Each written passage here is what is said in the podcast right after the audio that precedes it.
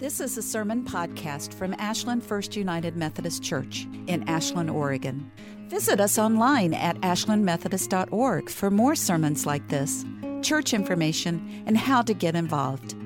Ashland Methodist, a community of open hearts, open minds, and open doors.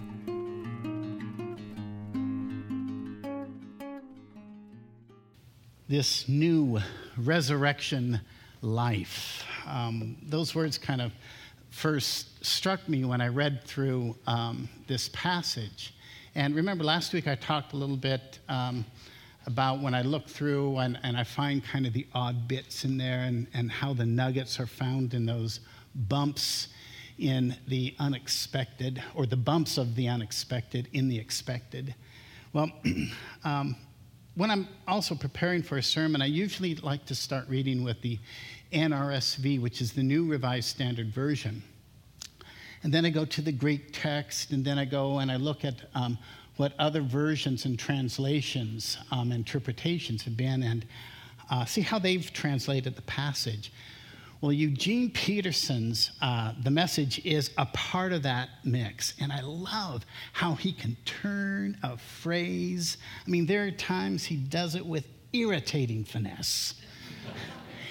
and, and, I need to qualify it, it's, it's, his finesse isn't irritating, but rather his finesse makes the text irritating.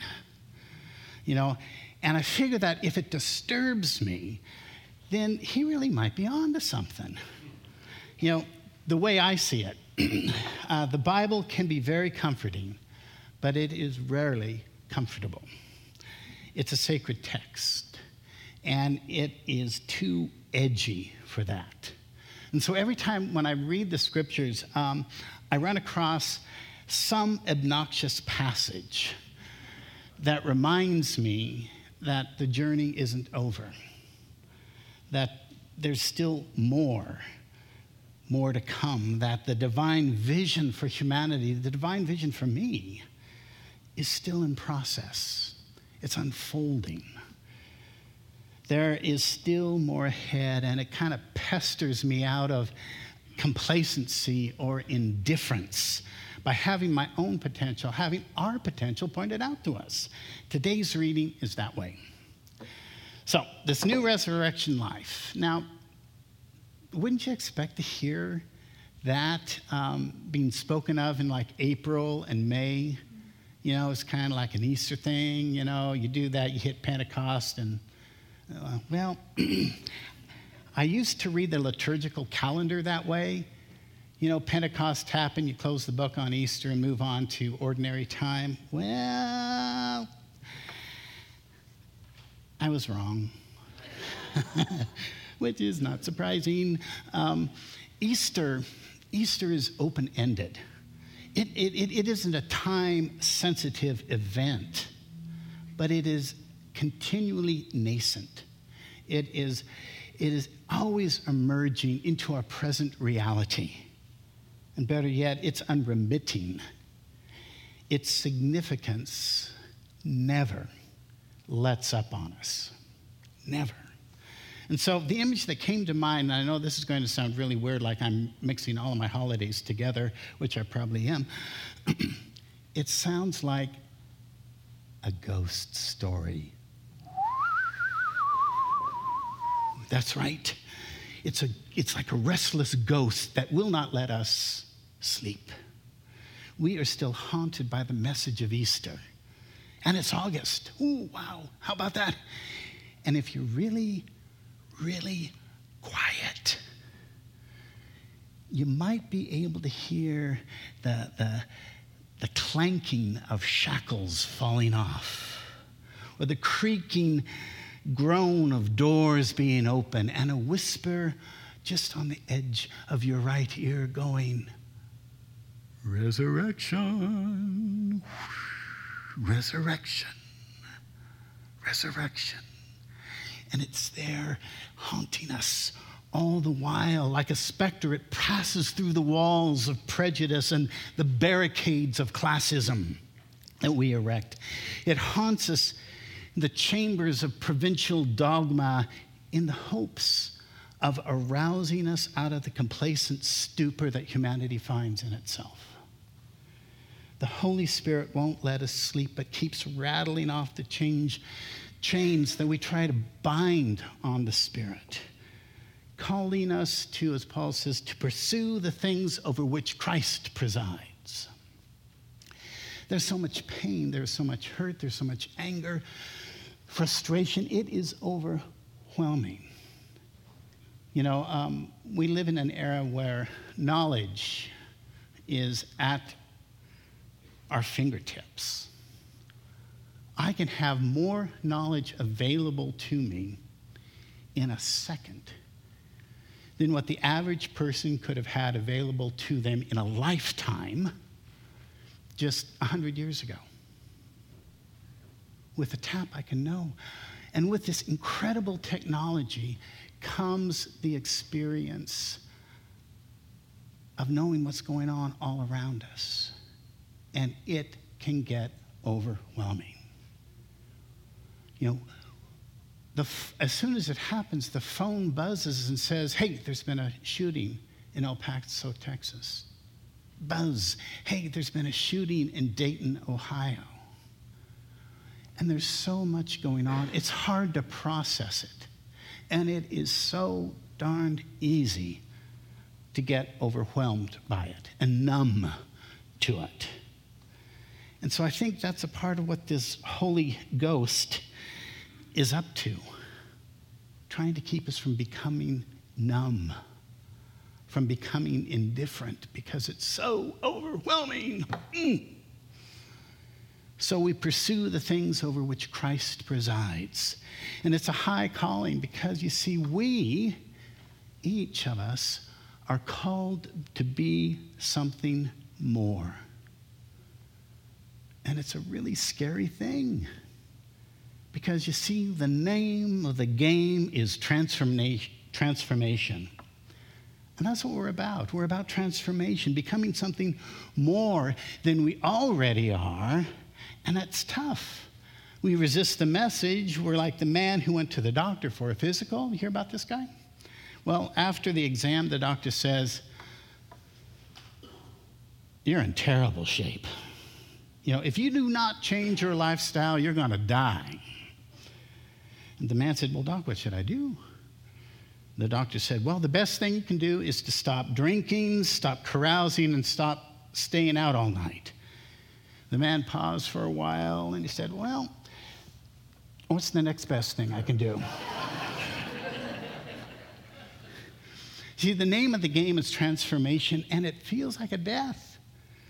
It, it means quelling everything that is connected with the way of death. Paul then gives us that list in there. He says, promiscuity, impurity, lust, doing whatever you like, whenever you like, grabbing whatever attracts your fancy, and we're really good at that. You know, shining, squirrel. you know, we're really good at being distracted by the shiny new things, and and and if, you know, he, he gives that list of what you might call like the physical sins and stuff like that. And if that isn't your hang up, then there are the spiritual sins. And uh, uh, such as, uh, what is it, anger, wrath, malice, slander, gossip, abusive language, lying. You know, in the Bible, the sins of the Spirit are just as harmful um, and just as destructive of human life as the sins are of the flesh. And so when we hang on to these, we're being less than we are made to be. The problem is that being less is very, very comfortable. It's easier to say, hey, I can't do it. I'm, I'm, not important. I just don't amount to very much. I'll never change. That's no use. Mm. You know, that may be easy, but it's not true.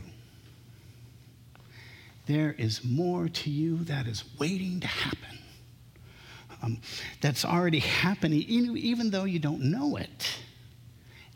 And it continues. You can be little tiny kids. You can be two weeks, two minutes, two seconds old, or 200 years old. And there's still room to grow. You know, he talks about the, the uh, put the clothing on, the Spirit of Christ.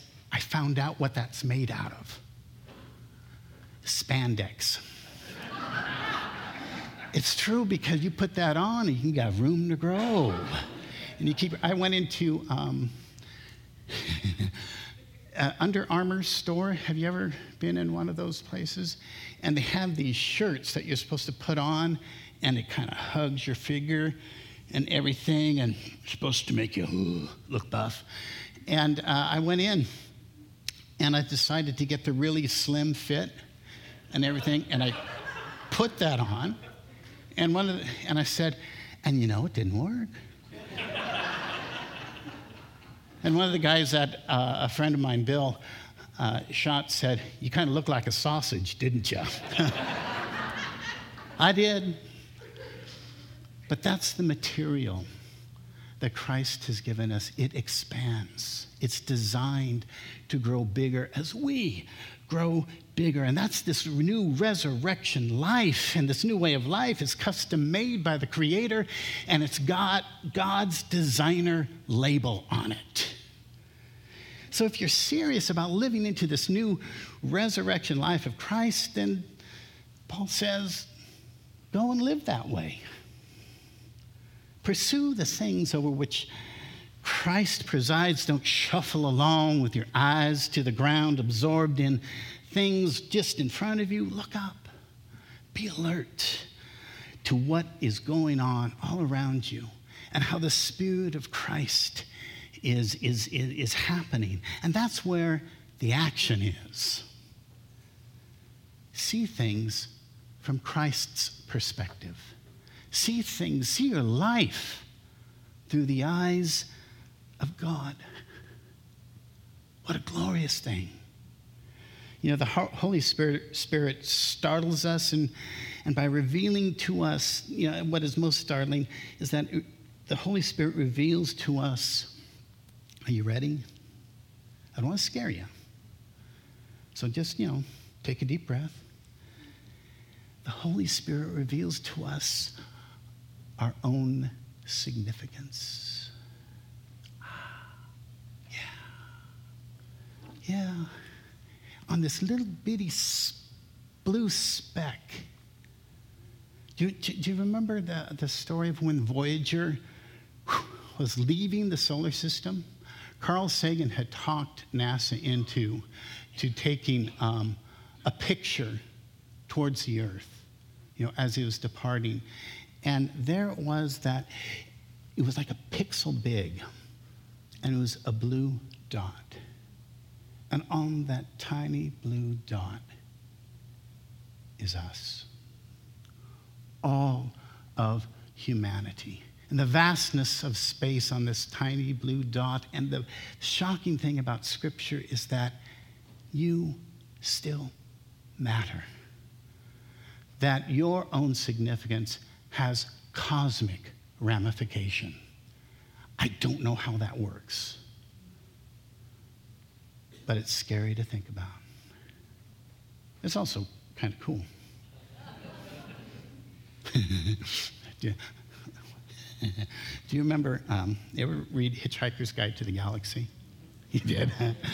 it's a funny story. Anyway, it's kind of kooky, actually. Um, yes, right. You'll say, okay, I just needed a little dose of reality after reading that. Thank you. But there is this scene where Zaphod Beeblebrox, um, that's the guy, the Pez head, flip head? Okay, yeah. Um, Zaphod Beeblebrox is brought before this tribunal and he's facing the, the, what the ultimate reality perspective drive or something like that and he goes into it and usually what happens is that this is the worst punishment anybody can undergo because everybody you know kind of withers away and dies and what it is is inside you get the perspective of the vastness of the universe and then on the microdot of a microdot of a microdot, there is an arrow saying, You are here. and then when that was over, Zaphod steps out, and the guard is totally amazed that he's still living. And Zaphod says, I didn't know I was that important. You are. And that's the message. That's the message that haunts us, that calls us to something bigger and better and more real than we can imagine. And it may be scary, but it's also really good news. So, are your spandex? Amen.